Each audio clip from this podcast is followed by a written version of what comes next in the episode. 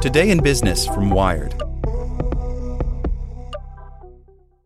Say goodbye to your credit card rewards. Greedy corporate mega stores, led by Walmart and Target, are pushing for a law in Congress to take away your hard earned cash back and travel points to line their pockets. The Durbin Marshall credit card bill would enact harmful credit card routing mandates that would end credit card rewards as we know it. If you love your credit card rewards, tell your lawmakers hands off my rewards. Tell them to oppose the Durbin Marshall credit card bill.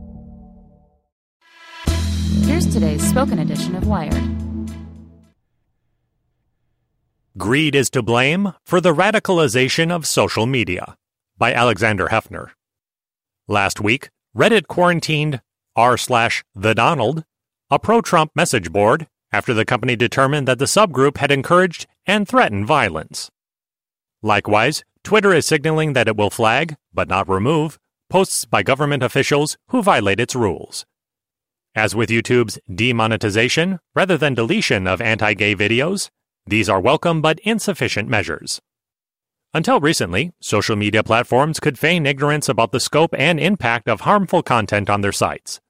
Now, bigotry and conspiracy theorizing, which could once be dismissed as the rants of outliers, have hijacked mainstream discourse, including on media produced by President Trump and his allies. As such posts have become some of the most popular money making content being viewed and shared, social media executives simply cannot excuse their indifference. Growing up, your parents most likely diverted your attention from invented tabloid cover stories at the supermarket checkout counter. They might have admonished you that such stories were fake, or better yet, made up. Today, such tabloids may be financially imperiled, if not defunct, but their conspiracy driven, largely fiction first approach has become the dominant culture of social media. This leads us to ask where would society be today if parents failed to draw the distinction between fact and fiction? And what if CEOs like Susan Wojcicki, Mark Zuckerberg, and Jack Dorsey behaved more like responsible parents than greedy shareholders?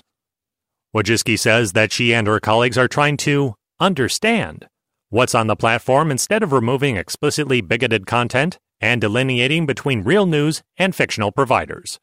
Meanwhile, Google warned its employees against protesting YouTube's policies in this weekend's Pride Parade. This is similar to Twitter's decision to study instead of decisively assert whether white supremacists are harmful to the platform. Apparently, that is not a clear cut answer.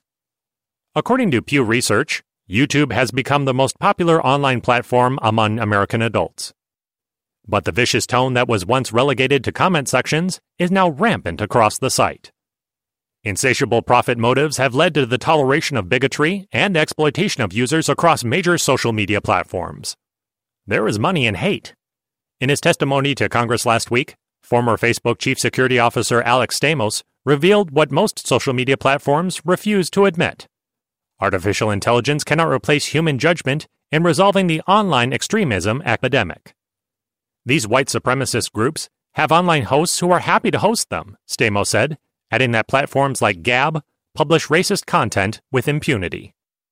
Extremists argue that free speech entitles them to perpetuate bigotry online, relying on the illusion that these host platforms are regulated spaces that promote the agenda of civil society.